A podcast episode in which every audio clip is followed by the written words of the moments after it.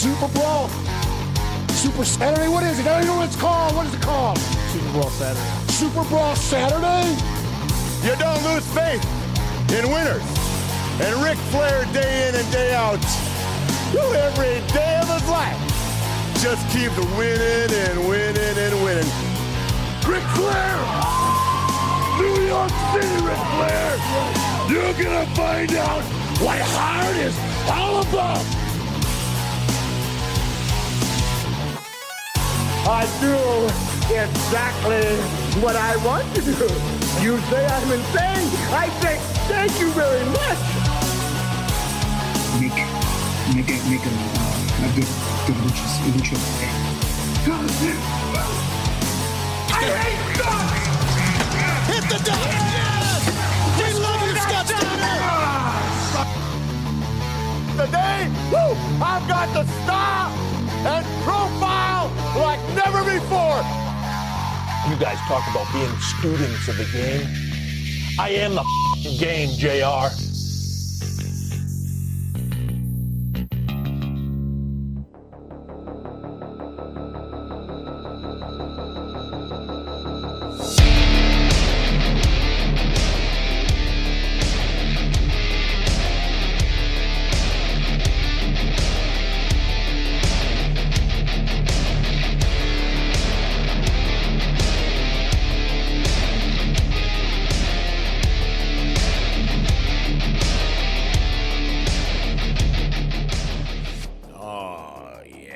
What is going on, everybody? How is it going? It is Wednesday night. It is Dirt Sheet Dudes. I am Boxman, and sitting across from me is my main man, Smark. What is going on there, bruh? Smark's on mute. Now he's not. What is uh, good, sir? How's it going tonight?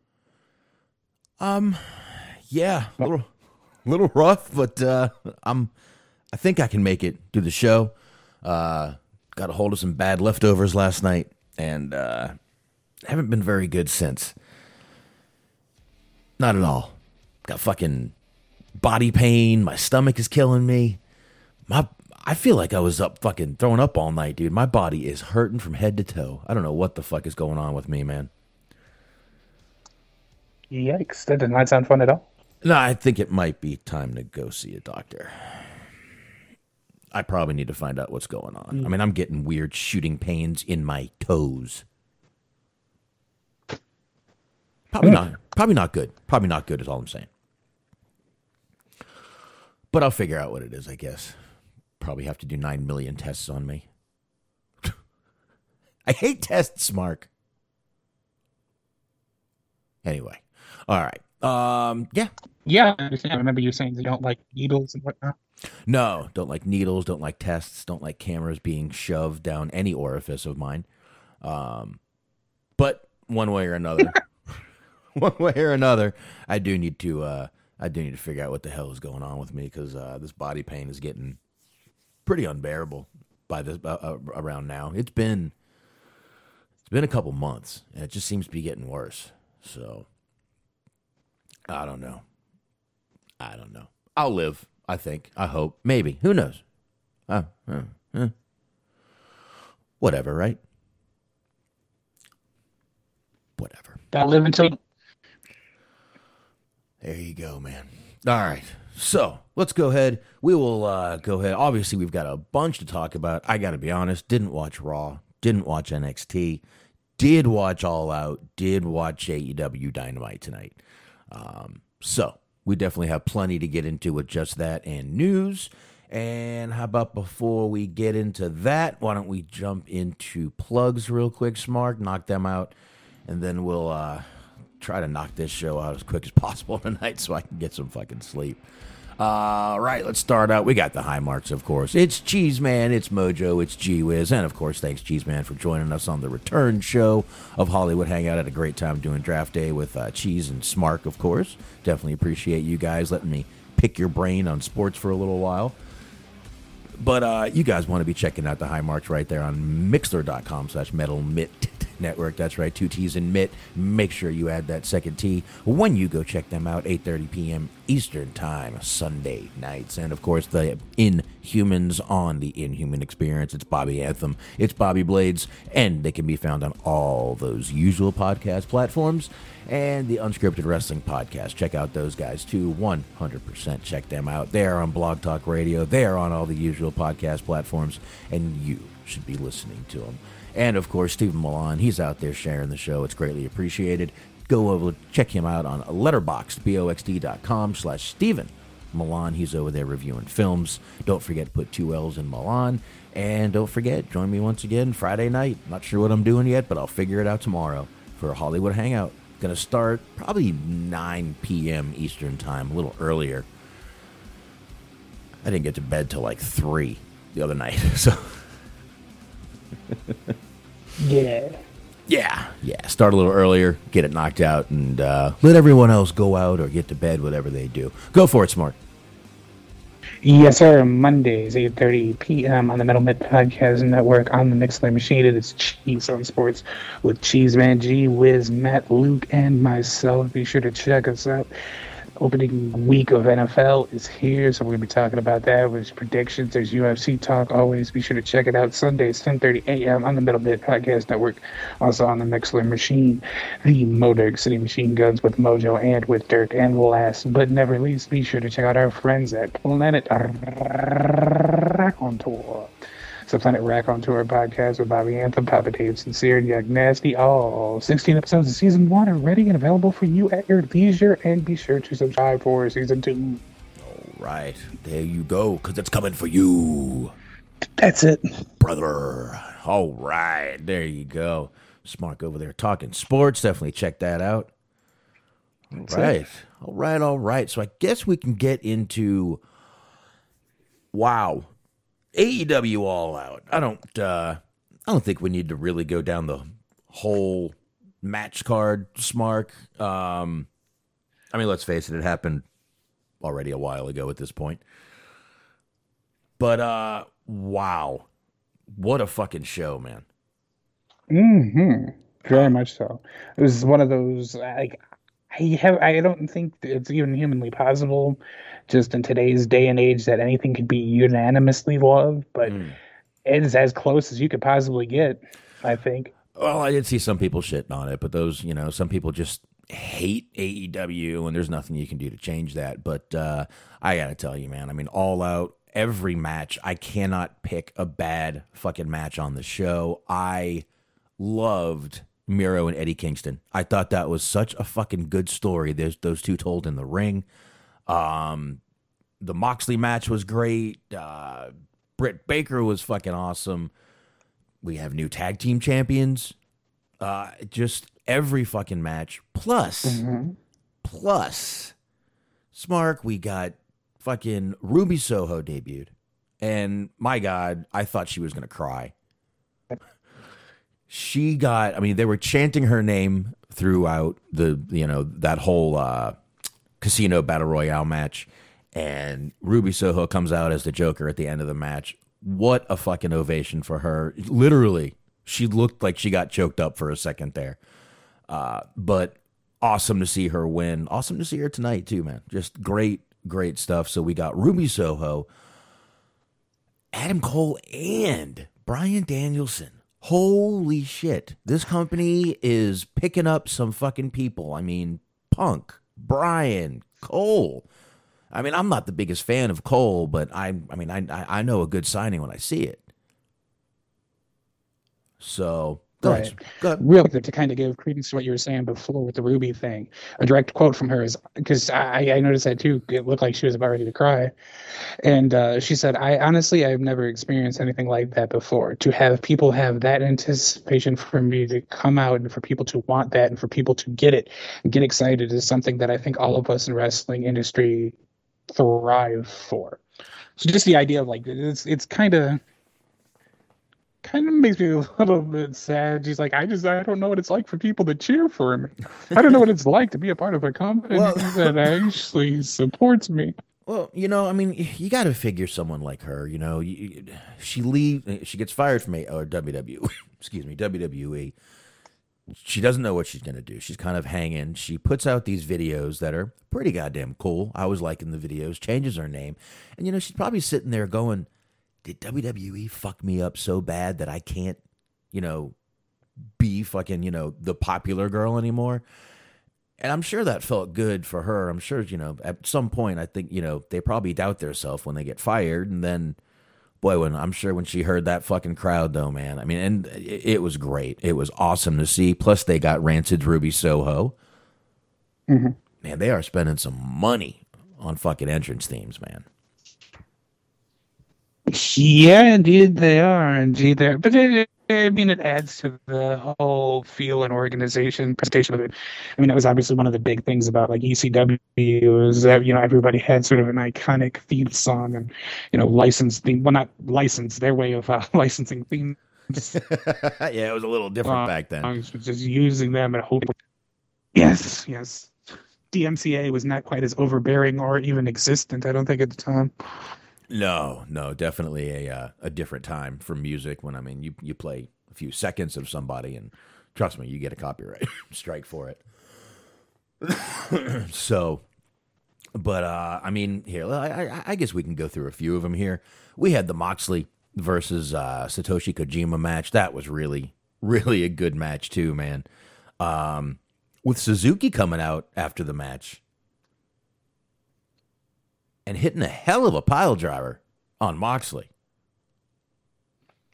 You're lagging it a little bit still. I don't know why. Maybe it's Skype's fault. Want to blame Skype? I think though, because we got the face. You guys always blame Skype. Absolutely. Tell you what, let me turn my video off and see if that helps at all. Let's see if that might help it a little bit. It could. It definitely could. So, all right, but um, yeah, that match there. But like I said, that uh, Suzuki coming out, just looking as badass as he always does, but hit a hell of a pile driver on Moxley right there, man.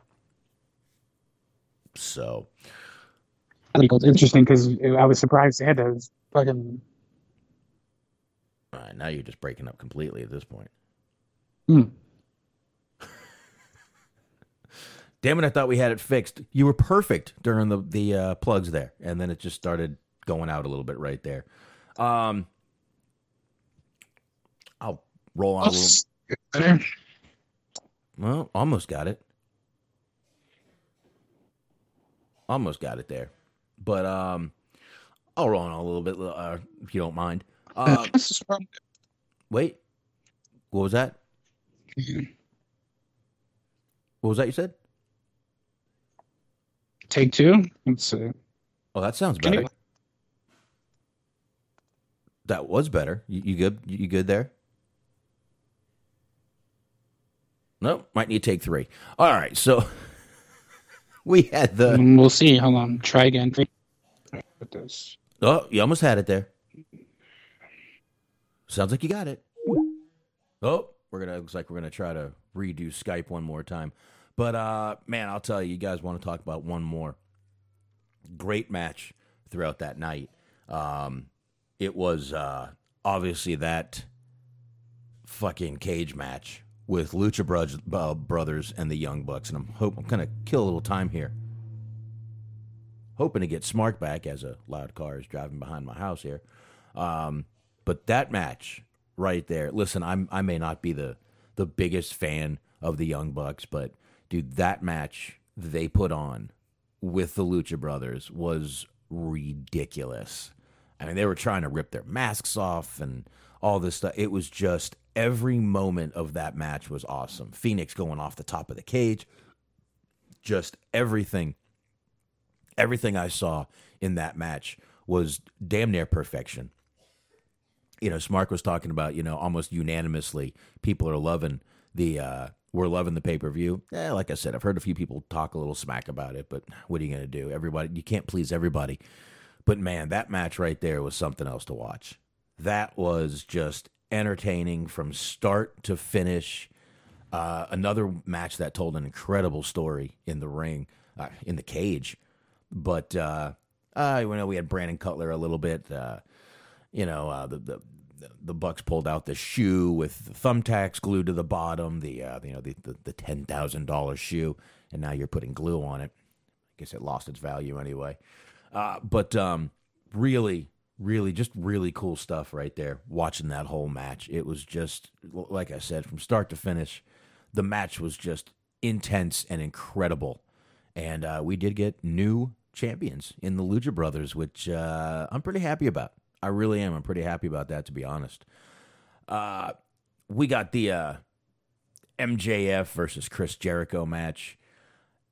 MJF really kind of gave us the, uh, I guess you could say he spoofed the Y2J entrance a little bit. Um, more than a little bit. He did the whole countdown thing, and I think we all thought Jericho was coming down, but no, it wasn't. It was MJF being his uh, his dickish self, and uh, just another. Not the listen. This wasn't a an incredible fucking match, um, but I I found it to be a very entertaining match. Again, I don't think it needed to have the stipulation where Jericho would, you know, if Jericho loses, he's not going to wrestle in AEW anymore. I don't think that was necessary. I think you really telegraphed a little bit of what was going to happen at that point. But I mean, what are you going to do? I don't know. I don't know what we're going to do at this point. I'm still waiting on uh, Smark to uh, hop on back in here, by the way. I know he'll be back in here in a minute or two. I hope he will be. I hope he gets it figured out over there. But, um, you know, we'll get him back here. But before that, I guess we can go ahead. Um, after that match, we had the CM Punk versus Darby Allin. Whew. Man, I got to tell you, not just were the matches great, but the crowd for every match on this show was spot on. They were hot. They were into it. They were just they uh, tons of fight forever chants and this is awesome and holy shit chants. Great crowd throughout the whole night in Chicago, and of course for this one, CM Punk versus Darby Allin. Um, I know with the little arm drag and everything, it was kind of a a little shout out to Bret Hart, and I did know I I saw the video before I saw the pay per view, so I picked I, I saw it, so I knew what to look for. Pretty cool either way. Um, Waltman was the other person in that match with Bret Hart and uh, Sean Waltman, and he did thank Punk and Darby Allin for doing that. Thought it was pretty pretty cool and kind of kind of touched him a little bit, but uh, that was pretty pretty good. But this match here, man, I mean, it was just again, I'm not going to say this was a fucking five star banger of a match, but Punk hasn't lost a step really. He looked as if he was trying to go a little bit slow just to kind of sell the story, but couldn't slow down too much. But I, it just an, an incredible, inc- just a great thing to see CM Punk back in the ring and uh, doing his thing again, man. And I mean, even tonight he shout, I mean, jumped up on the rope and said, "I'm back, motherfuckers." So he's fucking back, obviously. Uh, did anybody watch Paul White versus QT Marshall? Did anybody? Anybody give a shit? Maybe? No? No, I didn't either. I got to be honest with you. I fast forwarded through it. Big Show won. That's fine. Or I'm sorry, Paul White. I, I, I just didn't. I, I didn't care. I didn't care. I thought this was a really strange place to put this match, to be honest with you. Uh, really strange place to put this match. I mean, the crowd was so hot after CM Punk and Darby Allin, and then you throw this fucking cooler in there. And I'm sorry, in my opinion, this match was a was a cooler of a match. Um, so, you know, we got Kenny Omega out there after that with Christian Cage. that this was another good match. I'm definitely not going to say. Like I said, it wasn't a bad match on the show. Uh, some really cool moves in this match, though. That uh, that one winged angel from the top of from the top rope was pretty goddamn cool. Um, reverse DDT at one point. Tons of V triggers in this match, but really just a very competitive match between the two guys. I really just, I mean, like I said, it wasn't incredible. It wasn't great, but I've always been a fan of Christian. I like Christian. Um, so I I think this match came off very well and uh, was damn good. But this match ends and we get Kenny Omega. He's out there talking all this smack. Oh, there's no one in this company on my level, blah, blah, blah. Next thing you know, we get Adam Cole out there. Cole comes out and they're all kind of like, hey, wait, calm down. But before that, we had, uh, you know, Lucha Express, oh, I'm sorry, uh, Jurassic Express come out there. Um, because at one point they were all beaten down Christian. Jurassic Express comes out, so they're all in the ring. They all get attacked. And then next thing you know, we got Adam Cole coming out. And, uh, you know, they, Omega and the Elite all attack Cage after that. And then Bryan Danielson basically comes on down to uh, kind of even the odds, if you will. And uh, it was really, really cool to see him. And I mean, you know, everyone else is coming down and all these awesome t shirts. And what do we get? Bryan comes down with plain white you know, dry fit shirt on. Just completely, completely, Dan, you know, Bryan Daniel. It's just him. Just, yeah, you and your nice t shirts can go do what you want. Personally, I don't know. No big deal. But uh, hopefully we're getting Smark back here. I see he's active in the old chat room there. Uh, so hopefully we'll get him back. But uh, like I said, I thought this pay per view was absolutely just a really good pay per view, barring that one match, which I didn't even bother watching. But uh, you know, maybe, maybe if I had watched it, it might have been even a worse pay per view. I just decided to go through it, not even bother with it. So why not?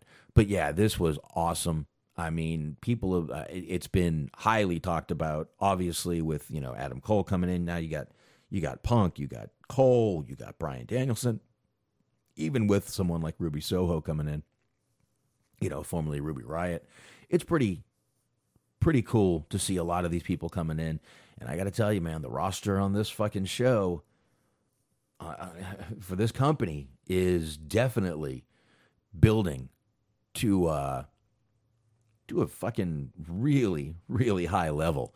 Uh, to the point where even Mick Foley is saying uh, WWE, you might have a little problem here.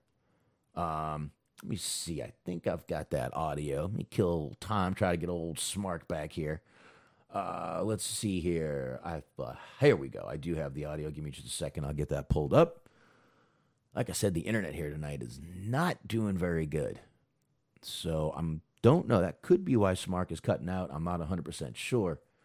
But uh, Give me a second here and I'll get that audio pulled up. Maybe. I don't think it's going to pull up, to be honest with you. Ah, uh, shit. Just like a computer.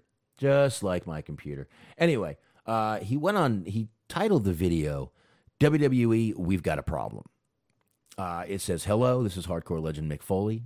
I'd like to title this video, WWE, We've Got a Problem, because I think you do. And that problem is that WWE is no longer the place for talent to aspire to, Foley began. Part of it is because AEW is doing a great job of attracting great talent, proven talent, building other talent, creating storylines.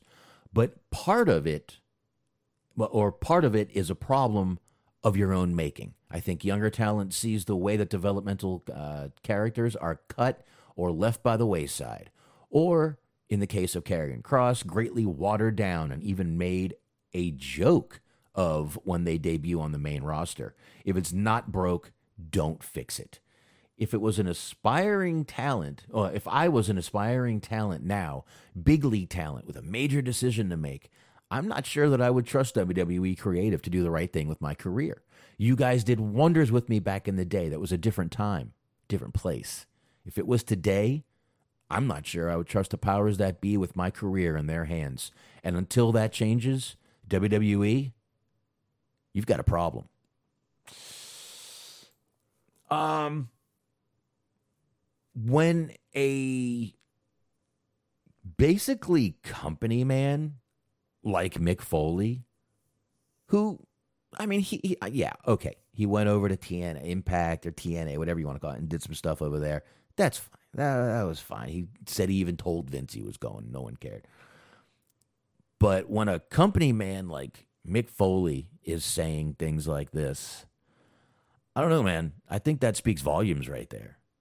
I, I really do. And I think that the fact that you have people like, I'm sure the guys he's talking about is an Adam Cole, is a Bryan Danielson, is a CM Punk. When you have talent like that, that are willing to leave the, you know, finger quotes, big money company and go to AEW, this startup company, and then, you know, it's, it's, it really says a lot about what AEW is doing compared to what WWE kind of just holds its course. SOS, it's the same old shit with WWE, and it seems like people are really starting to figure it out. Like I said, man, Adam Cole rumor went around he was offered a million dollars to come stay in WWE, make his debut on SmackDown, blah blah. Well, maybe he didn't trust the powers that be, like Mick Foley said. Maybe he didn't trust him to do right with his career. I, I, I just don't know. I mean, Bryan Danielson obviously was that's something he's been kind of saying a long time now is that he he just doesn't trust creative. So, you know, now you got him over there at AEW. You got CM Punk, which I mean, God, let's face it, not many of us thought he was ever coming back to wrestling. I sure as hell didn't. I didn't think he needed it. But uh, it's great to see him back. He looks like he has got a fire lit under him again for the wrestling business and the love of wrestling, which I don't think anyone thought was possible with CM Punk. Uh, I mean, he literally was talking about the business like he couldn't stand it anymore for a while there. Like, really, talking like he hated the business at this point. And um, next thing you know, he's he's back and like I said, I mean, he jumped on the goddamn ropes ropes tonight. and I'm back, motherfuckers. So he just looks completely invigorated, like he's got a whole new whole new fire lit in his belly, if you will. Um, but uh, yeah, I mean, like I said, just when you've got Mick Foley out there saying something like that, that should say something to everybody. It really should. Um, I got a little clip here of uh, Daniel Bryan. I'm going to go ahead and play. Hopefully, get Smark back on here. I don't know if uh, looks like he's still here. I'm going to play this audio.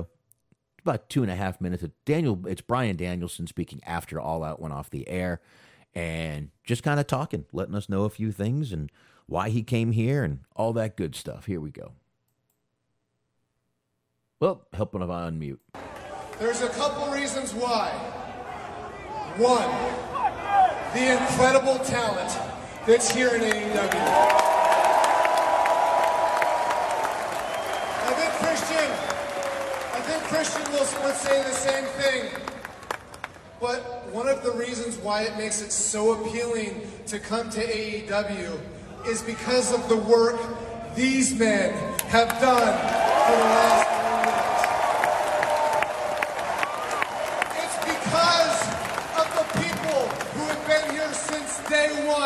from the people who came here early and believed in AEW. I'm talking about Chris Jericho, who came here from day one. I'm talking about Jon Moxley, who came here. I'm talking about young men and women who were busting their asses on the independent circuit. The AEW gave them a chance, and boy, have these guys delivered!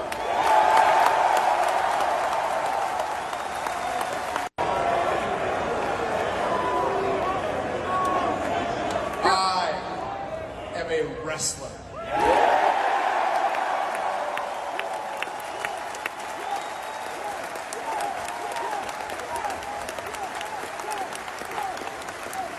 I never left wrestling I took wrestling wherever I went. I said wrestling when I wasn't supposed to say wrestling. And now I am here to goddamn wrestle.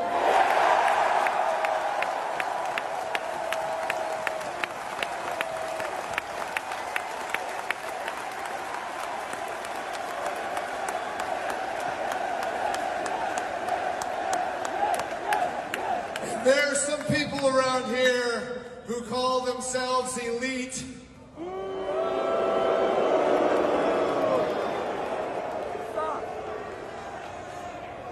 I'm gonna be here to see if they truly are.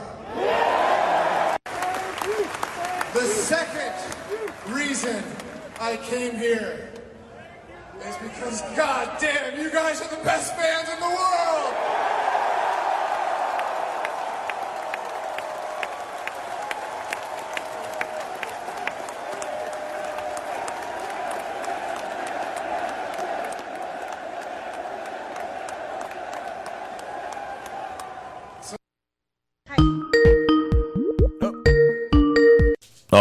right, take three. Yep. Sounding better. Mm, we shall see. I don't know. No, sounding really good right now. Sounding perfect. All right. Well, All there right. we go. I guess. There we go. Whatever you did, you did good. Um, all right, Smark. I kind of trailed a little bit through all out there. Um, played a little. I didn't play the Mick Foley audio. I had to read it because my computer wouldn't pull it up. And um, why don't you give some thoughts on All Out real quick, man? Sure. Yeah. Like I said, it was pretty surprising because there really wasn't anything I think that they could have done that could have made it better. Like there's really nothing that they could have, you know, they didn't fuck anything up. Everything that we kind of thought might happen did happen, but they they did it in a way that actually felt different and exciting. It wasn't like super predictable. Every match from top to bottom, I think, was a good match. We we did talk about a little bit, or you talked about a little bit the QT Marshall Big Show match. Like, yeah, we already knew coming in it was kind of a waste of time. I feel mm-hmm. like if they wouldn't have had that in, like, the show would have somehow even been even better if they just didn't include that match. But it is what it is. Right. I was seeing people talking about, you know, and I, I thought it was kind of the match that stole the show, but the, the cage match, some people are calling it like the best cage match they've ever seen. So it's like, it's pretty lofty praise, but just universally, it was a pretty beloved pay per view. Like you said, there's obviously going to be the people who are just normally detractors. This is what they do. But mm-hmm. I think anybody who had any sort of unbiased expectations going into it, I feel like everybody got their money's worth. Everybody enjoyed the show quite a bit.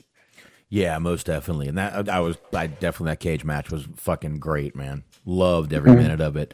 But, you know, again the uh the the the surprises that we got Smark were were amazing. I don't know, man, it, it's like this pay-per-view just kept giving everything we we were hoping we want. It just kept giving and giving and giving and we were definitely there to fucking take it. Yeah, it's funny because it, it made me realize that like that they're starting to kind of spoil me as a fan because I kind of felt like an entitled piece of shit after watching it because like within the first hour they announced that they were doing the Andrade Pac match on uh, Rampage.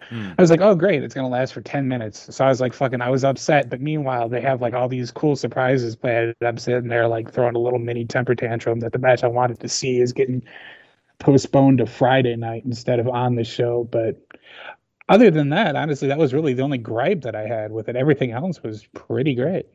Yeah, I definitely think so. I definitely thought it was too. And I just, uh, I don't know if you heard any of that audio I was playing there from uh, Daniel Bryan. Um, basically, just coming out and, I mean, I, I don't know if you heard what I said, what Mick Foley had said. Just, you know, I mean, when you've got this much talent that are willing to take less to do more, Right. it's it's telling. It's it's very telling.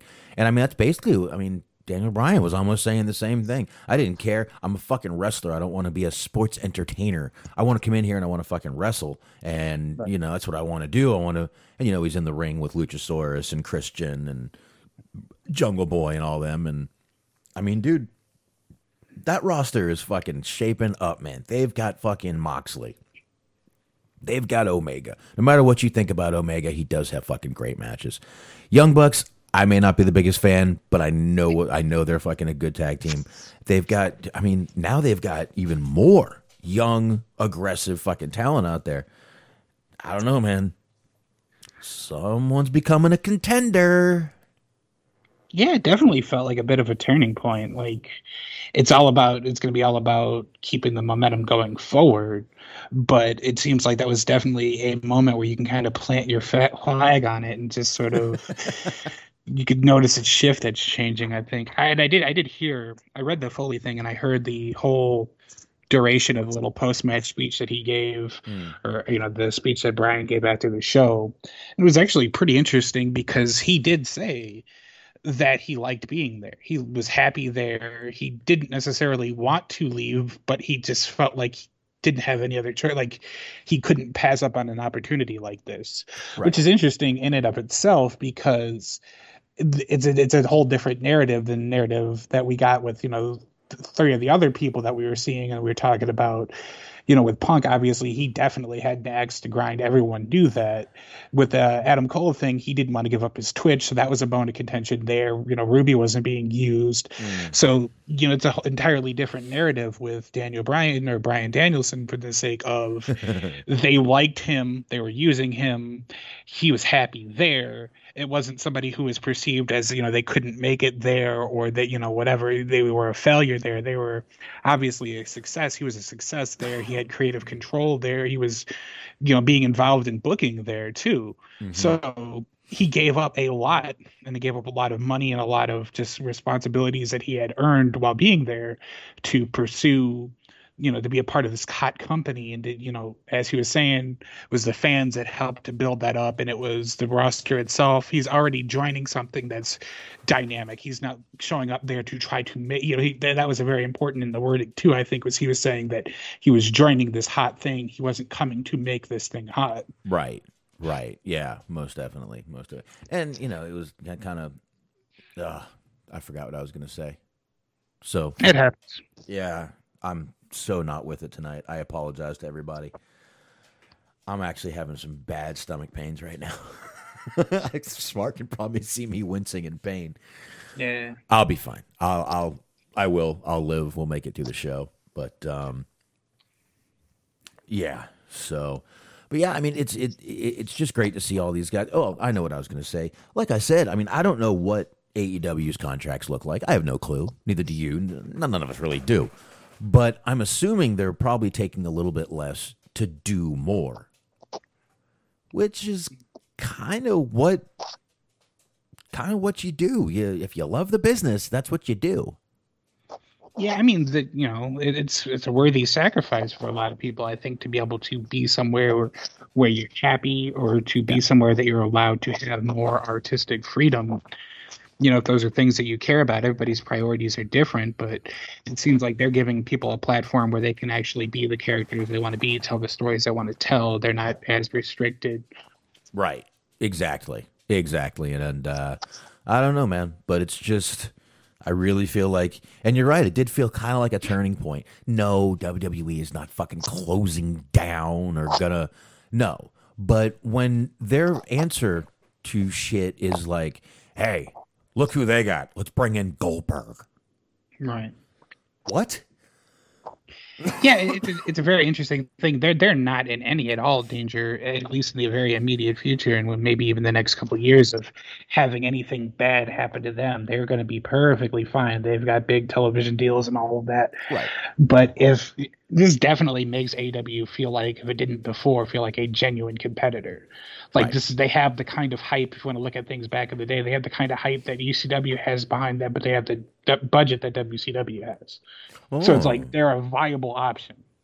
Yeah, and you know I see a lot of people doing that uh, ECW comparison, and you know what? It's it, it it's not wrong, man. These fans are becoming rabid A- AEW fans, and there's nothing wrong with it, man. Not a goddamn thing wrong with it. I'm loving it actually. I'm and, and Daniel Bryan Bryan Danielson, even Jr. made sure tonight. As soon as he walked out, he went Bryan Danielson. Yeah. Jr. didn't want to fuck that up again. Uh, and I will say that that pay per view for sure highlighted the significance of Jim Ross mm. because I don't think anybody could have made those mo- that moment feel as good as he did or feel as significant or as important as he did. Like all of those big damn debuts, mm. he sold the shit out of them, and he showed exactly why he's there. Well, and the Adam Cole thing was so fucking smart. What they did, they just they hit the lights. Next thing you know, his name is up there on the fucking screen. So we didn't have to sit there and go, "Whose music is that? It sounds new." No, we knew right away. Adam Cole was fucking coming out to start some shit, and that's what he did. So, eh, but you're right, man. Jr. I mean, look. eh, oh, he he called Paul White Big Show. Yeah, I just fucking did too he's he called these guys matches for a long time and had a name in his mind. I mean, let's not. Can, can we leave poor Jr. alone, please? Yes. The Jr. hate is too much, people. It's just wrong. Yeah, it definitely is. Not only that, but it's just, it's just, I think it's people who might not have seen him at the height of his powers and just see him now.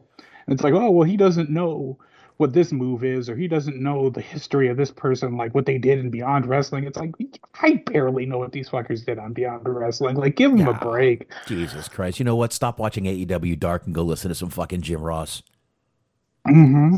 on YouTube. You sons of bitches. Jr. is the fucking man. Salty Jr. is a better fucking man.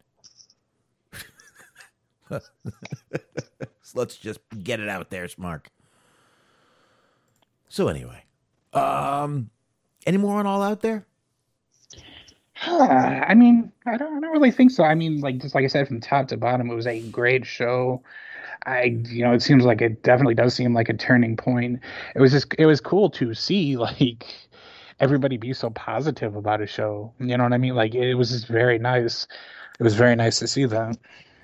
Yeah, it kind of was. It really was. It, it, it was very nice to actually see people praising his show and not being, you know, the fuck you like that bullshit? Oh, come on, man. No. Nah, this was a great show, great surprises, great everything. And you know what? They were saying all out, st- stay tuned, you're going to see some shit. Um, but I guess kind of while we're talking about the whole, uh, you know, AEW acquiring talent that is passed on WWE, um, CM Punk has a article up here in Forbes um, that I was reading earlier, and uh, basically he it, it was with ESPN the interview. Uh, it's just up here on Forbes. And basically, he said WWE. He was talking to him. There were discussions between uh, between him and them, but they played games. Uh, he said, uh, and I quote: "I remember one of the first things I ever said to them was, above all, don't play games. And they played games, said Punk. Some things never change. When you enter a conversation with people you have a past with and you know who they are, how seriously can you take it? I know exactly who they are, and they just continue to prove it. I'm trying to be as diplomatic as I possibly can. At a Attaboy, Smark. I heard that. Um, diplomatic, huh? Is that, is that what he meant? Indeed, I believe so. well, listen, I, it's it, it's definitely interesting to know he did have talks with WWE again. I'm kind of thinking that was probably during the Fox deal, and I'm also kind of thinking that's why he just kind of up and left that deal. Right. Maybe, maybe not, because I know at one point he just wasn't on the show anymore, right?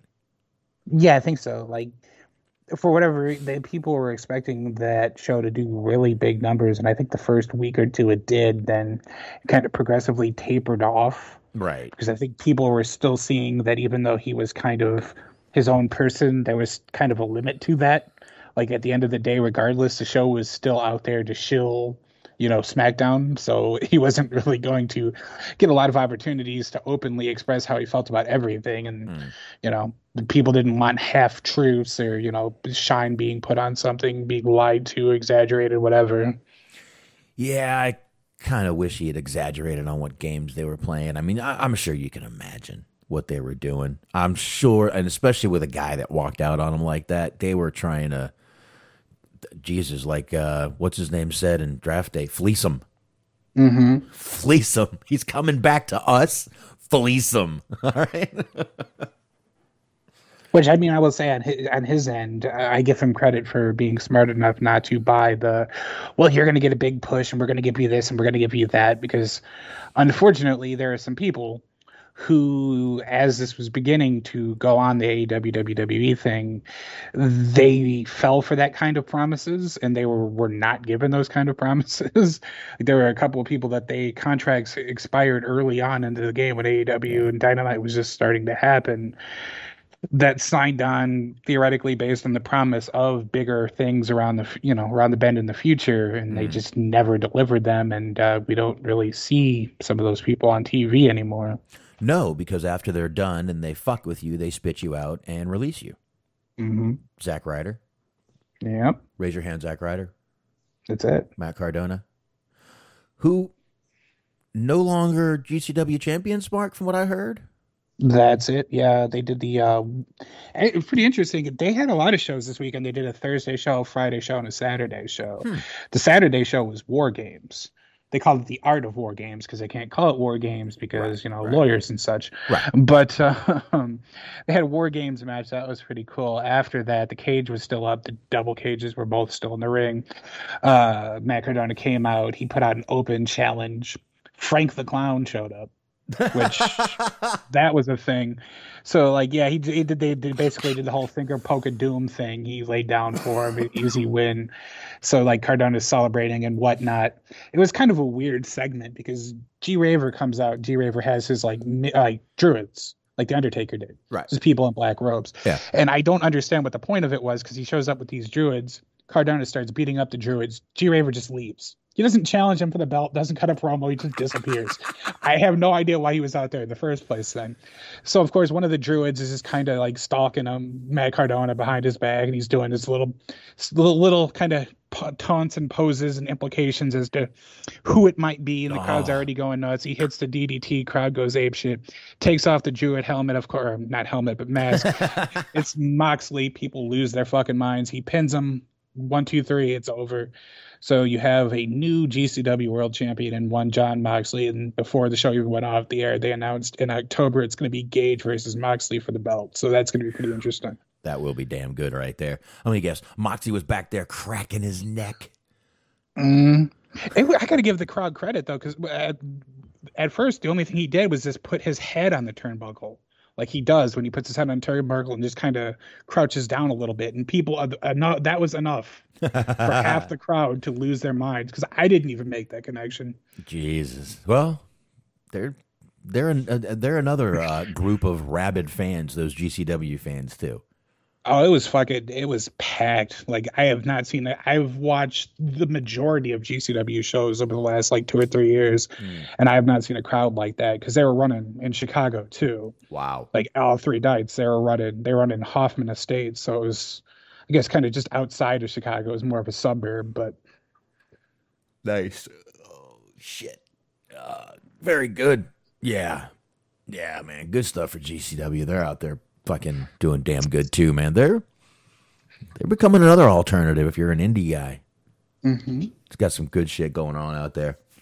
Um, they had a guy on one of their shows. They, there was a Saturday, the Friday show, Friday show. They did a show in conjunction with Black Label Pro, which is a show indie that runs out of Indiana primarily. But they had a guy on there. His name's Action Mike Jackson.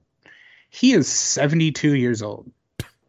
And he did a fucking suicide dive. I could not believe it. Like he, this motherfucker moves without exaggeration, like two or three times as well as Goldberg does. Oh shit. Oh. If I'm gonna go, I'm going out flying. he was moving too. That motherfucker could go. Like it wasn't even like a novelty or a sympathy charity type of situation. That motherfucker was in better shape than the majority of the people on that roster, in that on that show, in the crowd, however you want to put it. Like that fucker could go, man. Might have to check that out. Might need to check that out. So, and you know, uh, speaking of indie Smark, I guess we can jump into this real quick. Uh, Booker T put out some uh, breaking news today. He said, "I am proud to announce that the official ROW, which is his uh, reality of wrestling promotion, will be returning It says returning the television, uh, returning to television nationwide in nearly 50 markets. Check out this press release, uh, blah, blah, blah. Um, but yeah, it looks like they're going to start like very soon this month. They are going to be starting to air. Doesn't say what channels yet, but uh, that's going to be announced next week. So maybe we'll get into that next week. But uh, damn, damn good for reality or wrestling and Booker T. Mm-hmm. So just figured I'd throw that out there. Again, man, we're getting getting a lot of wrestling on television, and I mean, I I don't know what stations this could come on. It could come on fucking yeah, friggin' Lifetime at two a.m. for all I know. That'd be pretty awesome. I'd be I'd be down for that. Um, little Golden Girls, little little reality of wrestling. I actually got a link for that. The, the, what I was talking about, this Action Mike Jackson guy, I posted in the Mixlr here. Um, yeah, I mean, there's a lot of shows that are on right now. I get Ring of Honor like a couple of times a weekend on my local Sinclair channel.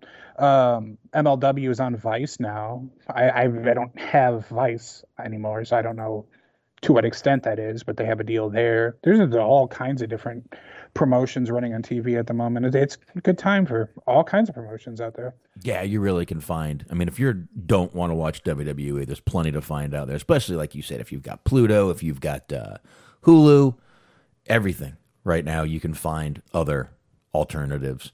And I mean, AEW right now is like like we've been saying, it's definitely becoming a becoming a hell of an alternative. Um, let's see here. What else can we get into? I'm just trying to make sure we don't have any more with um like AEW or anything like that. I don't think until we get to AEW. Don't think we do. Uh, there's a slight. I don't know. Oh, ahead. How we want to look at it, but um, two quick things actually. First thing, we were talking about the uh, Bryan Danielson debut. Per Dave Meltzer, AEW was unable to secure the rights to the final countdown by Europe for Bryan Danielson. That was the theme used on the Indies. Mm-hmm. He says even for Tony Khan, it was cost prohibitive to license the song, so they commissioned a new theme for Danielson. Probably good.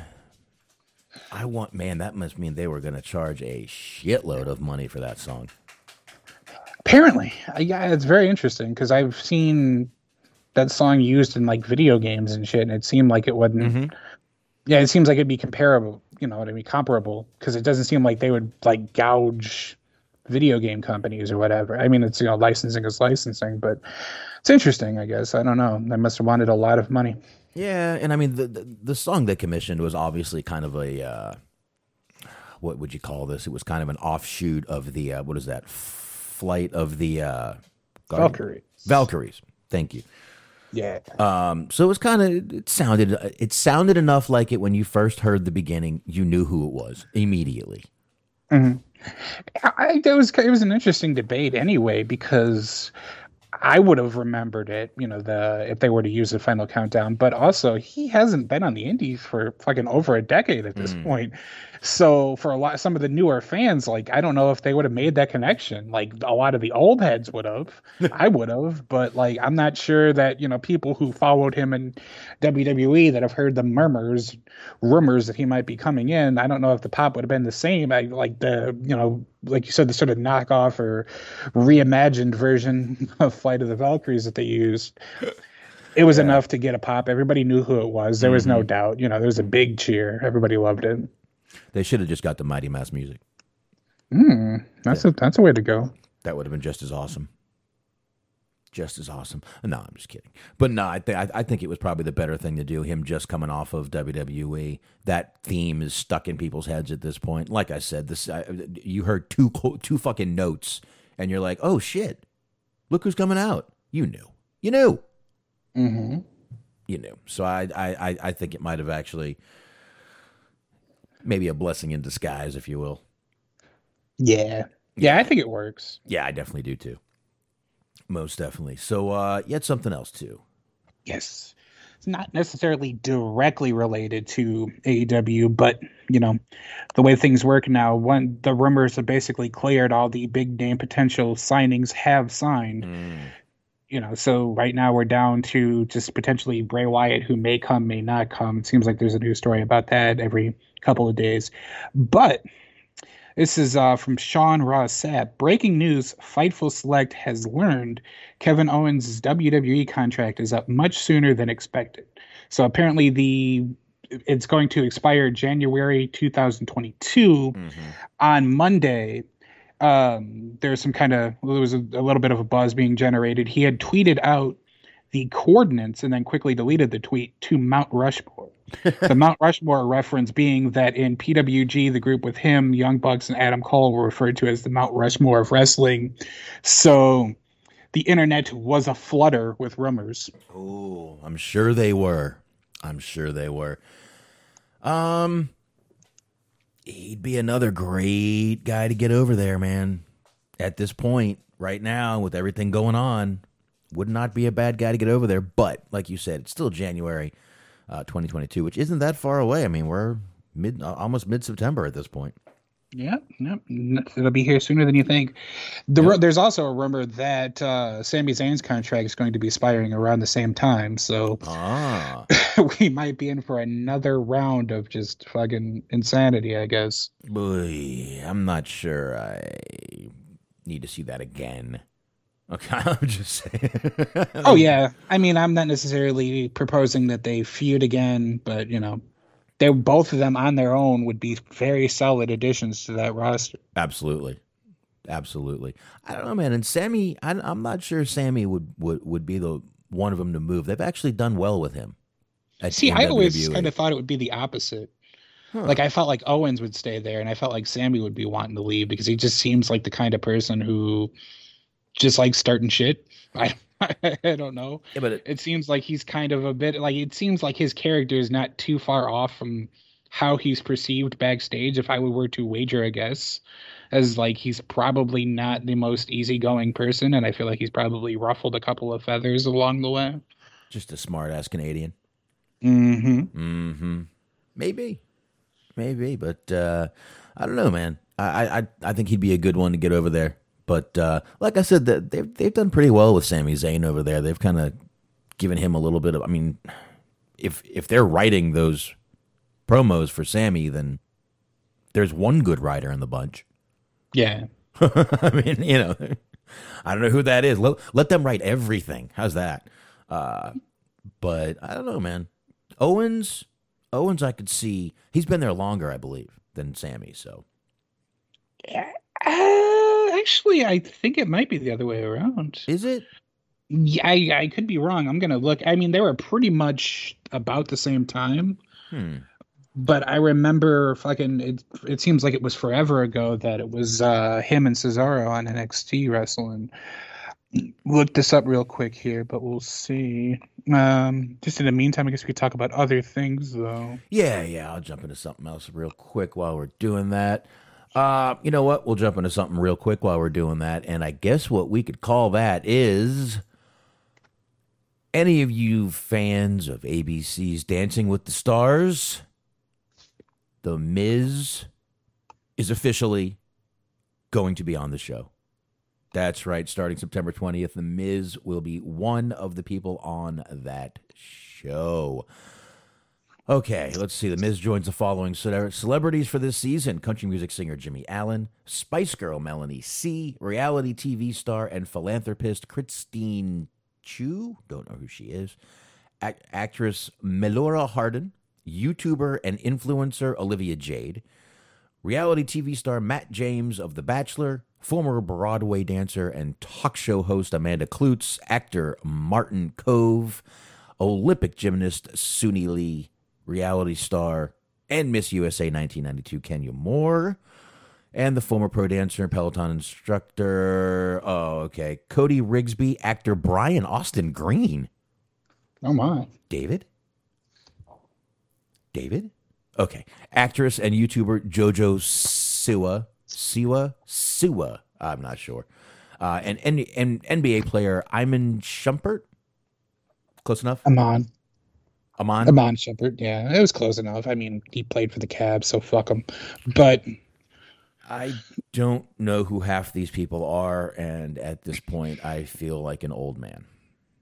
Uh, I would say more so. Well, I don't know. Like on, on one hand, the sort of avenues that you know make celebrities nowadays are different than the ones that we're used to. But I also think that they're running on like what fucking season is it now? At some point, you're starting to just reach the bottom of the barrel. Like one of the people you listed was a Peloton instructor. Like I didn't realize that they had that kind of pull or influence that like Peloton instructors are celebrities these days. Well, former pro dancer and Peloton instructor. Mm. Cody. I was actually thinking about that earlier because they showed a shit ton, at least on uh, you know on my television, wink wink, uh, shit ton of ads during AEW for Peloton, and I was kind of thinking about it. It's, it's weird that they've sort of like created their own little like workout cult, but it's like it's this whole thing of like they integrated the so. Oh god, I sound like such a douche saying this, but they integrated the social element into it. So it's like you know like oh keep up with your friends and what they're doing and you know how long they fucking rode their bicycle for and it's, it's stupid, but it's profitable. They're making money. It's like a Facebook workout. I mean, mm-hmm. yeah, you can keep up with everybody on there and do all kinds of shit and make fun of people who don't ride as much as you, I guess. I don't know. But my mom will be watching. She loves this show. I will not be. But you, mm-hmm. Smark, you gonna you gonna you gonna jump on, watch the Dancing with the Stars? Uh, not even slightly. not even slightly. All right. Well, for all you fans out there, don't forget to catch The Miz and a bunch of other people who I don't know. Um, All your favorite TikTokers will be on Dancing with the Stars. I know who Olivia Jade is. I Um, don't. I think isn't she the daughter of the lady that just went to jail from Fuller House?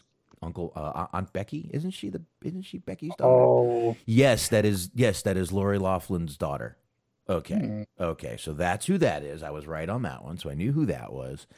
Uh, the Olympic gymnast, I've heard of her because uh, the Olympics was just uh, she was uh, she she was a medal winner there. Uh, don't know who that is. Don't know who that is. Brian Austin Green, I know who that one is. And this JoJo, I've heard of her just because she's been changing her sexuality lately on the and the internet has to post it. ah, well, of course. That's about it. That's about it. So from that that graceful uh, moment to another segue here to go tie up the loose ends. Uh, January 2013 for Sami, August 2014 for Owens. Okay, so Sami has been there longer, about a year longer. Yeah. All right. Yeah. All right. No problem. Calm down. Take No, it no, I just there would- there would inevitably be somebody theoretically at least that would be like, well, are you gonna fucking answer who was there longer or not? well, yeah, you got a point there. Fuck it. Of course you would. Goddamn chat room. Anyway. Uh, Uh, happy happy birthday, by the way, Dirk. Was his birthday Monday? That's right. Happy birthday, Dirk. And it, just in case you want to go to Walmart and get something for your birthday, Dirk, that's right. Go to Walmart and get you a WWE garbage pail figure. Is this have- based on the uh, you know the, the the other garbage pail figures? Yes, except they have become very watered down with the names. Remember before it was like, you know, like like Gross George or something like that and, you know, the, now it's uh they have one of Savage Randy. Mm-hmm. Obviously a Randy Savage one, which is kind of cool. Gigantic Andre. Unraveled Warrior for Ultimate Warrior. And of course, you got to have a Steve Austin. Seething Steve. These are all about $16.96. So if you want to go out there to Walmart and buy some of those, definitely go check them out. They're kind of cool looking. They kind of got a little Funko Pop look to them. Um, but they're figures. You know, the one with Randy, he's jumping through a brick wall. The one with Andre, I can't really see. Warrior has the crazy light up wall behind him. And Steve Austin has what looks to be a crushed can of what could be beer, looks more like apple juice coming out of it. Seething Steve, of course. Well, yes, but I mean, I don't think they want to mention the fact that he's seething because the roast is burnt. Ah, there. and there you go. So if you guys want to check out Walmart for those, enjoy yourself. I'm sure you can find them online too somewhere. The sequel to that will be Disabled Deborah. Well, speaking of sequels and movies, Smark, perfect segue. Into, Yes. Into this right here. Guys, if you are looking for a new horror movie to watch and you've got Netflix and you're going to be sitting around on October 5th, oh, definitely what you want to be doing is checking out Netflix because there is a new movie out called Escape the Undertaker. It's an interactive horror movie coming to Netflix just in time for Halloween. This flick stars the legendary Undertaker along with Biggie, Xavier Woods, and Kofi Kingston. Obviously, we know they're the New Day. Um, this film sees the trio visit Undertaker's mansion, which turns out to be an extreme haunted house, packed to the brim with supernatural challenges. According to Bloody Disgusting, you'll decide the fate of the New Day as the group tries to survive the wrath of the Undertaker. Hmm. What do you think of that? Well, let's get the obvious joke out of the way. How are they all going to die first? It'll be up to an audience, luckily, so you won't be able to blame anyone. Mm, I see. I see. Yeah. So I don't know. I just thought this was weird. Um, I might have to check it out. I do have a movie show. We might need to do this. We might need to do this. I'm gonna check it out. Like, I, it it seems like I don't know. It, it's got the potential to be kind of fun. I'm worried that it's gonna be just like super. Well, even if it is super cheesy, that might also make it fun Yeah. or interesting. So I'm gonna I'm gonna be willing to give it a try. We'll see about that. They they've done a couple of things like that on Netflix before. The interactive movies. They did one with uh, Black Mirror. They had their own spin-off movie where you decide the outcome. I fucked around with that before. It's it's it's kind of fun. Just like a sort of a modern take on those old choose your own adventure books. Mm. Kind of like uh, Life Selector. Hmm. I think that's a different one than what you were thinking of. Um, I know they have one where it's like survival. It's like a survival movie, and you're supposed to, or documentary, however the fuck they want to phrase it as. But you're like, well, what would you do in this situation? And then it's up to you to decide. I don't know how any of that played out because I didn't bother with it, but I knew it was it was it's been out there. okay. Yeah, I didn't bother with it either, which is probably a good thing. So, um, got a few more little things to get into. Smark. Yeah, let's get into uh this one real quick. I guess before we uh we do anything, um, WWE put out a statement today, an official statement talking about Triple H, saying that he has had a cardiac event. He has was he was taken care of at the Yale New Haven Hospital, and the statement says Paul Levesque, uh, Paul Levesque, aka Triple H, underwent a successful procedure last week at Yale New Haven Hospital following a cardiac event. The episode was caused by a genetic heart issue, and Paul is expected to make a full recovery. Wow. Uh cardiac event. That's vague. Genetic heart heart issue is even more vague.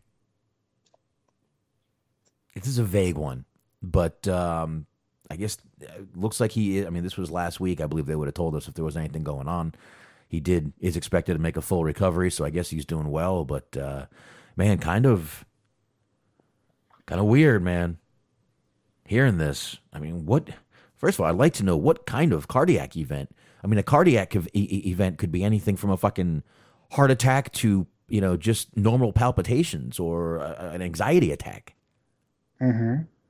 I mean, the jokes kind of write themselves with just all of the like talk of Vince taking over NXT and him being in the doghouse and all of that kind of situations. It seems like things have been kind of stressful for him lately. If one, you know, if what we read is to be believed. Uh, yes, if what we read, if what we read is to be believed, I do agree with that. So, um, I don't know. Just uh, glad he's doing well, and uh, man, I, I, I don't know. Get better, Triple H. I, you're too young, brother. Don't, don't, don't start this shit. don't start this shit, motherfucker. So, There we go. I just wanted to mention that because it was kind of going around today. Um, Smark, you got one more little one here on uh, with Moxley in it. Sure, I'll go ahead and bring that one up here. He had, uh, of course, AEW was in Cincinnati, so he was doing sort of a media scrum, if you want to call it that. He had talked to Cincy 360, I believe it was. This is from Fightful, so kind of go down the rabbit hole of paraphrasing. But um, yeah, speaking on Cincinnati 360, Moxley discussed the growth of AEW and how he's now taking his victory lap. Quote, it's cool, he said about the new additions. All right, that's it. No, Anyways, it's quote, it's crazy to see when this was all just an idea a few years ago, Tony Khan sitting at my kitchen table and being like, we're going to have real TV and real touring. Really? It seemed almost unrealistic to take a gamble to come out here and be like, if you guys are doing that, I want to be a part of it maybe we'll fall flat on our face and we'll all look stupid and this will be a big disaster. But if it's successful, it would really be cool because that's what wrestling needs. Looking at it two and a half years later, I don't think we could have imagined it going any better. I've talked a lot of crap about what I think sucks in wrestling. I think characters should be authentic. I don't think. I don't like hokey crap or scripts and writers. I'll never read a script for the rest of my life. Bet your ass on that. So uh, no more Marine sequels, I guess. A guy like Eddie Kingston is Eddie Kingston 24 7. He finishes a cigarette, walks into the building, and it's the same guy. I'm betting he smokes Newports. Mm. There is no put on character going on here. That's what wrestling should be letting guys be themselves and having their own creativity, whether they are Orange Cassidy or a crazy high flying team like the Young Bucks who think up the most ridiculous and action packed sequences. No one is trying to tone each other down or say that's too much. Vince McMahon would watch a lot of AEW matches and say that's that's garbage. They're not selling. Slow it down, pal. It's crap. Blood and guts or whatever, but he wouldn't be paying attention to the 15,000 people going nuts. I feel vindicated. I said a lot about how I felt wrestling should be. That's what AEW was going to do, and that's what we did. Now look where we are. Now I'm going to have a bit of a flex. I, I imagine that he flied. I can't see it because it's text, but I imagine that he did flex after that. I could think he probably did. Now, I got to tell you, this kind of goes into what we've been talking about kind of all night with AEW, just really going out there and letting these guys do what they want, be themselves, you know, say the shit they want to say. And I mean, come on, you look at Eddie Kingston, I think you can tell he's not putting on a character. I mean, he's not putting on no character. Eddie Kingston looks like he's Eddie Kingston um, a lot, but it, it, it does. It just kind of ties into the whole kind of the theme of the show tonight, which is just you know whatever Vince McMahon thinks. Moxley says a very very smart thing right here. Vince may say, you know, slow it down, it's crap, blood and guts or whatever, but he wouldn't be paying attention to the 15,000 people going nuts. And he's right. Vince wouldn't even look at that. The crowd wouldn't even be in his mind. He would just look at the match and say it's shit. But these AEW fans eat it the fuck up. Mm-hmm. And if the AEW, and that's who you're selling your product to. You're not selling this product to Vince McMahon. You're selling this to your right. fans who are going fucking nuts in the fucking audience and on television. So exactly. So you know, I, I kind of see where he's at, and I, I, like that he says he feels vindicated. He should. He went to, gave it a shot, gave it a chance, and company's fucking doing great now, in my opinion. Mm hmm. So, all right, you got anything on that? Uh, not too much more on that individually, no. All right. All right. Then we'll get into a couple small, one more little thing here. And then I guess we'll get into AEW and get this done for the night. Thank God my stomach's killing me. Uh, well, before we get into AEW, mm-hmm. they uh, they put out the list today. I'll go through some of them. Yes. For the PWI top 500 list. Now I will just go ahead. We're going to do. I have the top twenty, but I'm going to go with ten. I'm going to go from ten down here. Number ten, we got Rich Swann. I was pretty happy to hear about that. Shingo Takagi at number nine, Finn Balor number eight, Will Ospreay number seven, kind of surprising. Jon Moxley number six, Kota Ibushi number five, number four, Drew McIntyre number three, Bobby Lashley number two, the old big dog himself, Roman Reigns, mm. and number one, Kenny Omega. Yeah, and I see a lot of uh, kind of back and forth. Does Omega deserve it? Does Reigns deserve it? Does Omega deserve it? Does Reigns deserve it? You know, both of them have had great years this year and been fucking amazing and had great matches. But let's face it, one was the belt collector. One just has a belt. Right. Yeah, I mean, Omega had three different belts, and then Ospreay unfortunately got injured shortly thereafter. He won his New Japan belt, so it's kind of makes sense, I guess, that he wasn't number one. I mean, number seven is still kind of undervaluing him, I think, a little bit, but it is what it is on that front. Right. Yeah. It is a um, little bit of a weird list because it's not top 10 or top 20 even, but they have Walter at 28 and Braun Strowman at 27.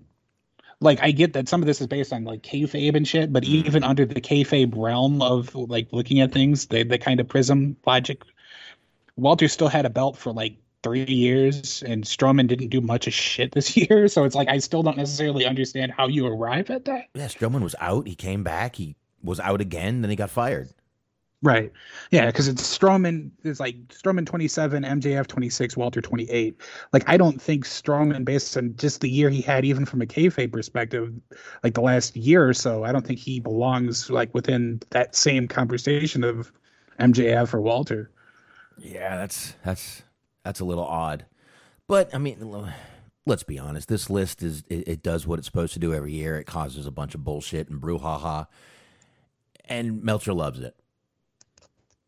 And for Meltzer to put someone in AEW as number one, come on, come on, come on, man. Actually, that's not that's uh that's not Meltzer. That's uh PWI. Oh, PWI. I'm sorry. You're right. You're right. And but Meltzer was actually pretty pissed that Ospreay wasn't number seven. Oh, Or wow. He, he thought Ospreay was supposed to be number one. So I don't know why he's turning his back on his old pal Kenny Omega, but he was actually out there griping and complaining with the rest of us, which is kind of funny because it's like I don't know. I feel like he should be above that, but you know it is what it is. yeah, I'm sorry, man. I'm over here yawning and wincing, and I apologize. Uh, Dirk asked if I was all right. I'll live, Dirk. I think I got a hold of some bad leftovers last night, and uh, I think I might have a little food poisoning. Um, old green bean casserole. I should have asked my wife when she put it in there. She told me after I was done with like half of it. Like it still tastes good. She's like, but, but, I can't tell you what's in there. Oh no. Okay. I don't want to know that. Um, one more small thing before we get into AEW. Uh, we've been talking about uh, Gable Steveson.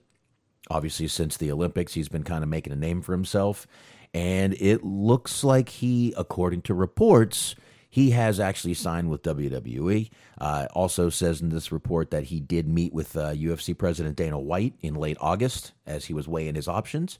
So, if reports are correct, might be seeing him in NXT a little while. Oh, in a little while. What the hell?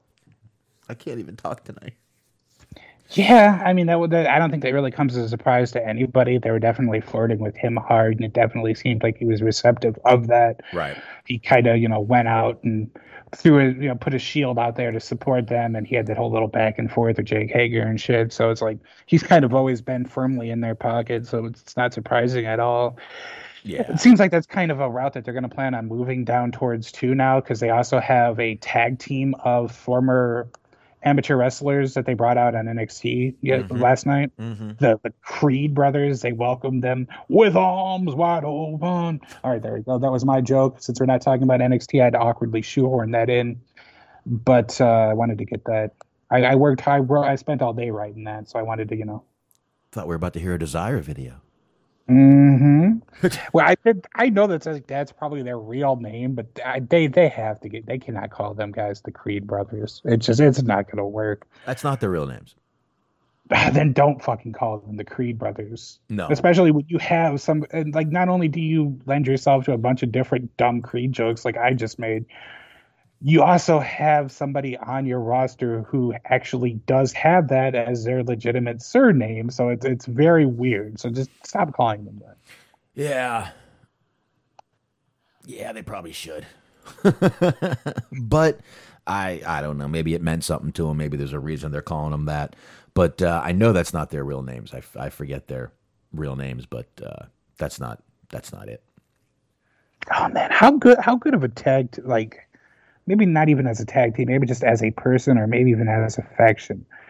Like as a gimmick, you know those people that like are strong men or like bodybuilders that do a bunch of fucking like chopping up wooden boards and blocks and shit, like with a religious spin on it. Like mm-hmm. everything they do, they do for Christ and they do all these like fucking acts of strength and then they preach and do sermons and shit. That would be an amazing gimmick for a tag team. Wouldn't be bad. Would not be bad, sir. That'd be pretty damn good. Look at you coming up with shit. All right, Smark.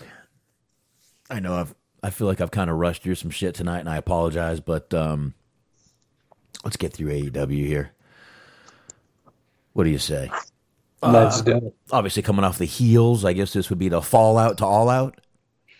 That's what they've been calling it, actually. Yeah. Well, that's what they should call it because it is the fallout to all out. And uh, again, we already talked about that. What a hell of a show it was. Uh, this show was interesting. Interesting. Let's just put it that way. Dustin Rhodes was the first match out versus Malachi Black.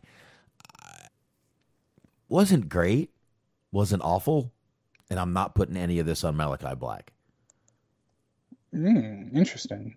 I, I just thought Dustin looked a little slow in there tonight. Maybe it was me. Black did win that match. Uh, maybe it was just me. I was also wincing in pain every 10 seconds. Could have been me. Yeah, I, I think some of that though is also just we all know where this is going, and none of us are really all that excited because I mean, all of this is just you know to set up the match with Cody. Right. So it's like we all just kind of wanted to get there and be done with. Oh, yeah. Like anytime anybody's feuding with Cody, we all just kind of want to see them do things that doesn't involve Cody. Yeah, I did think, you know, one thing Malachi Black does have is he's very creative with continuity. He pulled out the boot. If you remember, Cody was taking off his boots about to retire when Malachi Black attacked him. He broke out the boot tonight and uh, started using it. That I thought is cool.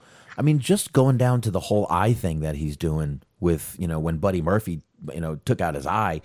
I very creative with continuity, and you know what? It works. Definitely. It works, man. It's something that's been missing from wrestling for a very long time. And I mean, you can see how creative this guy was, and the fact that WWE obviously wasn't letting him, you know, use his creative juices, as as as they say. That's it. Um, We talked a little bit earlier about Eddie Kingston. Fucking loved this promo, dude. He's just I don't know why, man. He makes me happy when I see him. I don't I don't know why. I the, best part was unfortunately you, you missed it Friday, but I was watching while I was waiting for us to go on to talk about draft day. I was watching Rampage, and he came out there, cut a promo before All Out, obviously on Miro. And my favorite thing is he basically he ends the promo with, "Call yourself the Redeemer, partner. Tell you what, my man, how about you redeem these nuts?" And he drops the microphone, gets in the ring, and then just Excalibur goes, "The Pride of New York, Eddie Kingston." that is beautiful.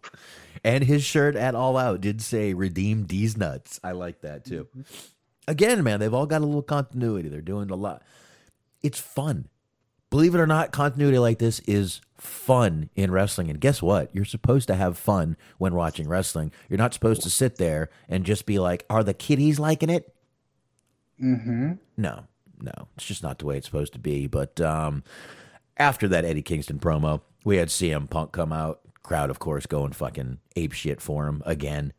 Uh, he thanks Darby, Stings, and the fans. This is uh, this is very uber babyface CM Punk we're getting right now. I you know I wonder. I, I saw people like have theories on this based on the way that he wrestled uh, during All Out. Is this maybe this is just setting up for an inevitable like heel turn? Because they said because people were saying that he wrestled very heelish because there's a lot of like rest holds and things of that nature. To me, it just seemed more like he was trying to trying to find his footing because he hadn't wrestled in seven years. But Yeah. maybe it is. He is being like you said. He's being very kind. Like he's basically the AEW mascot at the moment. Yeah, but you know, I- I'm with you. I think in the match, I believe he was trying to tell the story. He's trying to get his bearings back about him and kind of, you know, kick off the ring rust.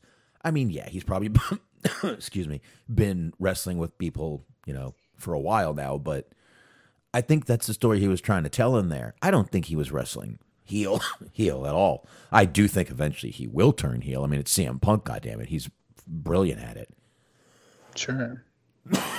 So I did like that he put over Suzuki and Moxley and Ruby. Uh, he basically put over everybody. Daniel uh, Bryan Danielson, of course. Um, and we've got Linda Pillman out there. And uh, Punk says he'll. Uh, he Punk did mention her. Says, oh, I, I saw the dark side of the ring. You're a hell of a woman. Um, but says he'll let the fans decide who's next for him. Now, Smark, were you as confused as I was when with what Taz was saying? Yes. Also, a quick aside: next week, uh, the first half of season three, Dark Side of the Ring, is out on Hulu. For those who haven't seen it. There you go. All right, might have to check that out while it's on there. Now, it wasn't that Taz Taz stood up. I think he stood up too early, to be honest with you. yeah, because he was going through. For those who haven't seen it, CM Punk was like, you know, he asked the fans who he should wrestle next, and obviously people aren't going to give him an answer in unison. That would be really weird if everybody just like you know stood up and they were they were like Doctor Luther. Which I mean, who would want that? But anyways, everybody, you know, he's like listing all the names that he heard because he's like, oh, I heard some some and so said Kenny Omega, and this person said, you know, this person. And there's just a lot of other people, and then just out of nowhere, he didn't mention a single person on Team Taz. And Taz stands up and goes, you know what? I've had enough about this. Don't you ever say a member of Team Taz? Yeah. He's like, I didn't. I know. Punk's like, not only did I didn't, not one person in this fucking whole crowd mentioned Team Taz, not one person from it. But he did say, you know what? Bring on your little bitches. Bring on Hook. Bring on Hobbs. Bring on uh, Starks. He doesn't care. Bring them all on. And then, like I said earlier, he jumps back on the ropes and says, I'm back, motherfuckers. They didn't even pan the camera. They let that fly. Didn't even pan the camera. So I don't know. I thought it was pretty cool. Um, and I, I guess they decided to, like I said, I really feel Taz stood up early because Punk was like, I, I don't, out of respect, I'll let you talk, but don't fucking interrupt me again. the whole crowd was like, yeah. it was a very awkward Yeah. sort of a sort of a situation because like their, their back and forth felt very awkward and then and like he's only being honest but at the same time it, it like made people on team taz look bad because he was like dude nobody mentioned you guys i didn't mention them the fans didn't mention them you guys aren't over what are you fucking talking about i like really the only thing that is even like could potentially be parsed from this or like any sort of a backstory that could be like sort of figured out from this was he did post a picture, I believe, on Twitter earlier that he found a FTW hat in the gym. And he said that he could only think of like three people that would actually want to wear this in public. but like they didn't even really mention that so much. He just kind of vaguely said that he they're talking bad about him on social media, but like I don't know who else, you know, like very few people who would even have seen that post or know about that or just whatever. So it's it was all very clunky and awkward and weird. Yeah, it's almost like when uh, Goldberg was, ta- you know, coming out to tell Drew, "You need to respect the elders." He's like, uh, "I, I think I've been doing that, my man." Okay, it's like, yeah, you have been. What the fuck is Goldberg talking about? The Phantom promo, as they call it, Smark. Mm-hmm. And I guess this was all just to bring out Hobbs anyway for his match with Dante Martin. Um, Hobbs still needs work, but I do like the guy. I really do. I, I definitely think he needs a little more time, a little more work, but I like him. Dante, that's a fucking, he's a hell of a high flyer, man. And very obviously talented. He obviously young and talented, which is even better. He's going to have a good long career. Oh yeah, he has a very bright future ahead of him. Uh, so bright he has to wear shades, There you go. according to Tim Buck three. Christopher Kane saying uh, Black messed up the finish in the uh, opener. I didn't quite see the finish completely. Did he? He might have. Um, I wasn't sure either. I know I know he hit him with, and they need to come up with a name because they just keep calling it the spinning, you know, spinning heel kick. yeah, or the roundhouse, or they, they just keep calling it something bullshit every time. Which I mean is like the official, you know, that's like actually what it's called or whatever. That's the technique, however you want to phrase it. But like, when it's not a finisher name, it just kind of makes it sound like it's just an ordinary move. So if like if that's going to be his finisher, because I know they can't, you can't call it Black Mass anymore, but something. Just fucking call it Black Death. Yeah. Black Death, Black Plague, whatever Black the fuck, Plague, just something. Uh, that might be taken by some. There's probably got to be a well. There's a Black Mass movie too, so I don't know. Yeah. Black Death, Black Plague. You could call it a thousand things with the word black in it. Not going to call Yeah, it. spinning heel kick, not spinning wheel kick. I know. Yeah, you're definitely not going to call it a Malachi kick or anything. the Muay Thai Malachi. What do you think of that? There you go. Malachi Muay? Mm-hmm. Mm-hmm. Be like Tae Bo. I like it. Like Tae Bo. Little, little Billy Blanks. Who doesn't like Billy Blanks? Exactly. I like Billy Blanks. He was in a, he was in a movie, I remember. he was. He was in uh, The Last Boy Scout. Interesting. right in the beginning, right when they're uh, when they're playing football. He shoots two guys and then puts a bullet in his head in the end zone. All right. Great movie. Actually, it's a good movie. It's with it is Every movie. movie I watch has murder and death in it too. so Well, like- it's it's a cop movie. It's got Bruce Willis, a private investigator movie. Bruce Willis and Damon Wayans. Mm, okay. Good movie though. Very good movie. So anyway, um, all right, we've put over Dante enough. Dan Lambert, once again out there with uh, Scorpio Sky and Ethan Page, just out there shitting on AEW's millennial generation of fans, and I love every second of it. Absolutely. I love his promos. I kind of wish that they put him with somebody else, Mm-hmm. though, because it, it's knowing what I know makes it weird because he's like, his whole stick is that he is, as I kind of alluded to on commentary, old man yells at clouds. he's the older guy, the traditionalist. You know, back in his day, wrestlers were men, and the, the guys that he's managing now are real men. But like, if you go online, there's all kinds of fucking Ethan Page has his own vlog where he talks about shows all his fucking comic book movie collection or comic book collection and just Power Rangers memorabilia and shit. Like he's essentially a less popular version of Matt Cardona, and it's like Ooh. it, it makes it hard for me to believe this gimmick when you're managing him, but your promos are still really good. well, just concentrate on the promos because they are great. He's really good. He's a fucking natural at this, man. Oh, he is he's fucking wonderful. He's he's very good. Mm, absolutely, man. We had MJF coming on out with Wardlow. Uh, he's basically talking shit. Says the match was restarted Sunday because of a bias against me. He shit on Cincinnati for a while. Um, talked a little shit to uh, Linda Pillman. And good.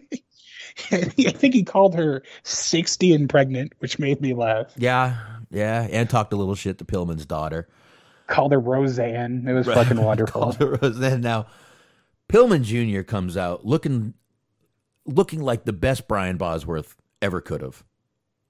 He really does have a Brian Bosworth look to him. I don't know why I think that, but he does. Um, and obviously with you know, uh, what's his name? Uh, uh, MJF talking shit about his family.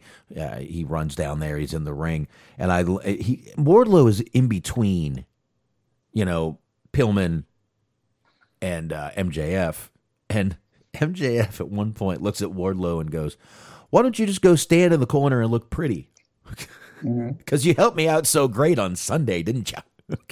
That's it. obviously eventually i mean they've been teasing this for a while eventually wardlow's just going to knock this motherfucker out um, mjf took a couple of low blows at pillman's mom with what he was saying though i will say that Called her Methany Pillman, which I thought was fucking amazing. it was pretty funny but it was still kind of low still kind of low still kind of low He said he would have been better off swallowed like the rest of the potential suitors or the rest of the potential next generation wrestlers. you know what i've got about 40 seconds of uh of him right here of mjf we can go ahead and back up these three seconds and hit play It's one of the great wrestling cities. It's called the Midwest because every single thing in it is mid. Skyline Chili. Mid. Your Cincinnati Reds who haven't won a World Series since 1990. Mama mid. The Reds suck. And every single person who lives here is mid. always good at talking shit to the crowd, getting the crowd hyped up. He's always great at that. Just great to hear. But yeah, he did. Uh, like I said, those were kind of kind of low blows down there uh, with uh, what he was saying to uh, Pillman. But that's a feud I can I can I can get into right there. MJF and Pillman Jr. hmm It's a good showcase for Pillman Jr. because obviously they're high on him, and, but we haven't really got to see him do too much outside of just you know the tag team realm. Right. Yeah, exactly. My dog will not stop shaking over here. Oh, You would think I just gave him a bath. Mine got a bath Monday. She, I, don't, I don't think she's forgiven me yet. I know that feeling. Um, so anyway, after the whole Pillman thing, we get Jamie Hayter versus Ruby Soho. Uh, but we got to bring up one thing that was said as Britt Baker and her crew were back there with Ruby Soho, and Tony Schiavone's talking, and Britt Baker looks at her and goes, "You call yourself the Runaway? Why don't you run away to catering where you have been for the last four years?" Ouch. Ouch, but a great line nonetheless. Great line nonetheless. That's one of those where I felt bad for her because it's like you really did. There's what else can you what can you say to that? It's like shit. I know. All you can do is go out there and beat the shit out of her if you can. Um, I mean, pretty much the only thing she can pretty much do is basically she just like kind of turned to Tony Schiavone and was like, "You better keep your bitch in check, man." that would have been Which great. poor, poor Schiavone was getting it all night long too. He really was, man. Cole really got in his face. Uh, but anyway, uh, we had Jamie Hayter versus Ruby Soho. Once again, the crowd chant was great for Ruby. Um, th- th- she again kind of had that look like, oh my God, I still can't believe this. But Ruby did win after the match. She's attacked by Britt, Rebel, and Hayter. Statlander and uh, Riho come in. Statlander's got a chair to kind of even everything out, and uh, those uh, the heels run. They skedaddle, Smark. Mm-hmm. All right. Now I hope you saw this because I missed the whole Pinnacle versus Dark Order match. I'll be honest, I was freezing. I had to go take a shower to warm up. I, don't, I gotta figure out what's wrong with me, dude. I don't have a fever though. Really, not too much to talk about. It's just a furtheration or a continuation, I guess, is an actual word, unlike for, furtheration. But it's a continuation of the Dark Order feud of them basically just collapsing onto themselves, imploding. Uh, FTR ended up winning the match, and there was just more back and forth infighting between the Dark Order, or while Anna Jay and Tay Conti just kind of watched on in disbelief there wasn't really too much to it. And it just it was what it was. Unfortunately, I feel like it would have been better if they allocated more time to the main event and just didn't bother with this one at all, or hmm. just you know put it on the back burner for next week or whatever. Because I, I would say that Dynamite as a whole was a really good show, but it was just one of those things where there's so much going on right now that like Yeah. the main event got a little bit shortchanged. I feel like. Oh yeah. I I mean, especially the, the the entrance for Suzuki was like 25 seconds. It was like, whoa, did you just cut? I mean, come on, this is fucking Minoru Suzuki here. Right. Yeah. I mean, there isn't too much theatrics to his entrance outside of the like he does like terrorize fucking. In New Japan, they have you know the young lion, so he just like terrorizes them and like threatens to cause physical harm to the announcers. But for the most part, he he's kind of straightforward. But like, yeah, they they sped through his entrance and they hmm. sped through the match. They it seems like they almost spent more time promoting it than they actually did have it happen. So Well- that was kind of weird. Well, when I turned it on, or, or when, when the match came on for me, it was like 48 past the hour. So hmm. it was, you know, there's, you know, 12 minutes left in the show. Wasn't going to be a long match no matter what. And I think they might have spent a little bit too much time on this whole, you know, Tony Schiavone with the elite. You get Don Callis. They bring out Adam Cole. Like you said, Cole gets in his face, uh, in uh, Tony's face. Uh, Bryan Danielson out. Omega clears the ring. Can I have the room? He says. Can I? What? What? Just give me the room. Give me the room. Um, and Bryan challenges Omega, but he's jumped by the elite. And Jurassic Express and Christian kind of came down to even the odds. I mean, look, I'm not saying this didn't have to be in there, but did it? Did it have to be here? You're right. This Pinnacle Dark Order match probably could have been, you know, bumped and spent a little more time on these last two segments. Right. I, I, I get having the elite segment because obviously everybody wants to hear from Adam Cole, Mm. and then you, you do two birds in one stone because you have Bryan come out too. Right. So I, I understand that part. Like maybe you had them all come out together. Maybe you don't, you know, spend extra time bringing out Adam Cole separate from the elite or whatever. But that that was a necessary segment in my opinion. But then just you know, like I said, the six man tag wasn't really all that necessary for this week. Right. That could have been a rampage thing. That could have been a dynamite thing next week. Yeah, absolutely. Uh, I totally agree with you. Just, I mean, by just these last two segments, you're right, and they definitely ran through the last match really quick. I mean, I'm not saying it wasn't a good, brutal match to end the show with, but I mean, you know, Moxley wins obviously for a nice feel good, you know, to leave Dynamite with, but uh, pretty good match, but but but very quick. Um, Suzuki was busted open at one point, but not too much really but a good match, to say the least.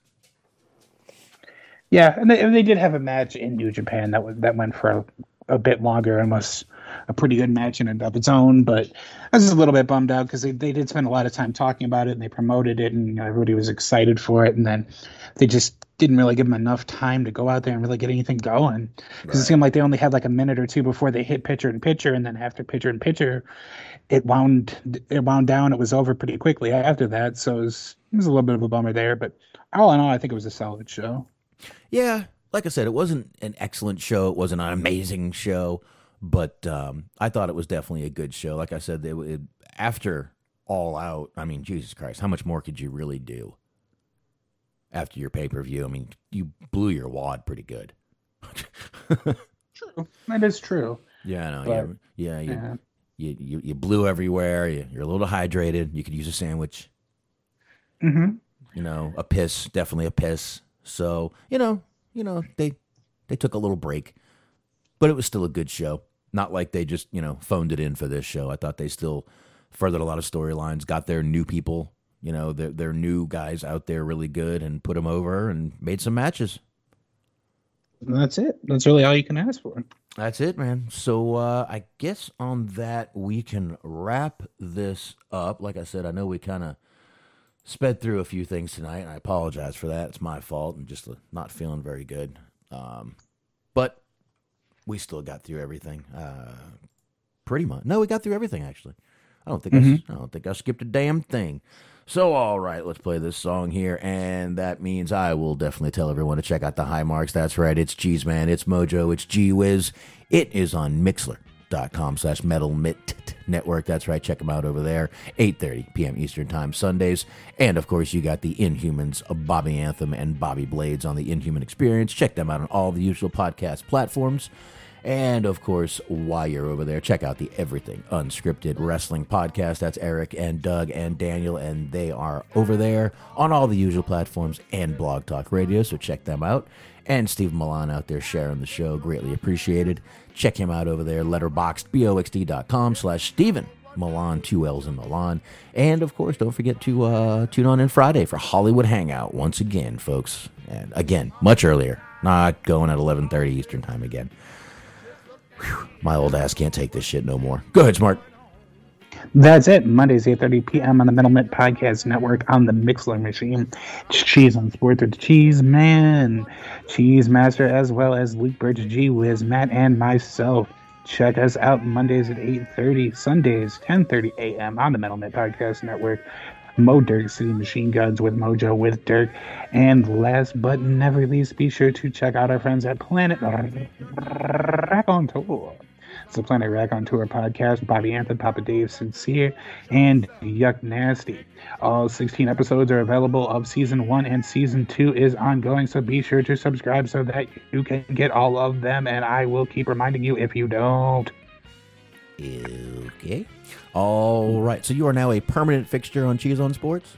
That's it. Mondays 8:30. All right. Well, I have not. I have not said congratulations, sir, and I, I, I, I need to. Congratulations. Very good. Very good. So, all right, man. So you can listen to Smark Monday nights as well as here, and uh, that's it. We are out of here. Appreciate everybody joining us tonight. Uh, thank you, chat room. Thank you, downloaders. Thank you, and we will see you next time. Adios. So, look here.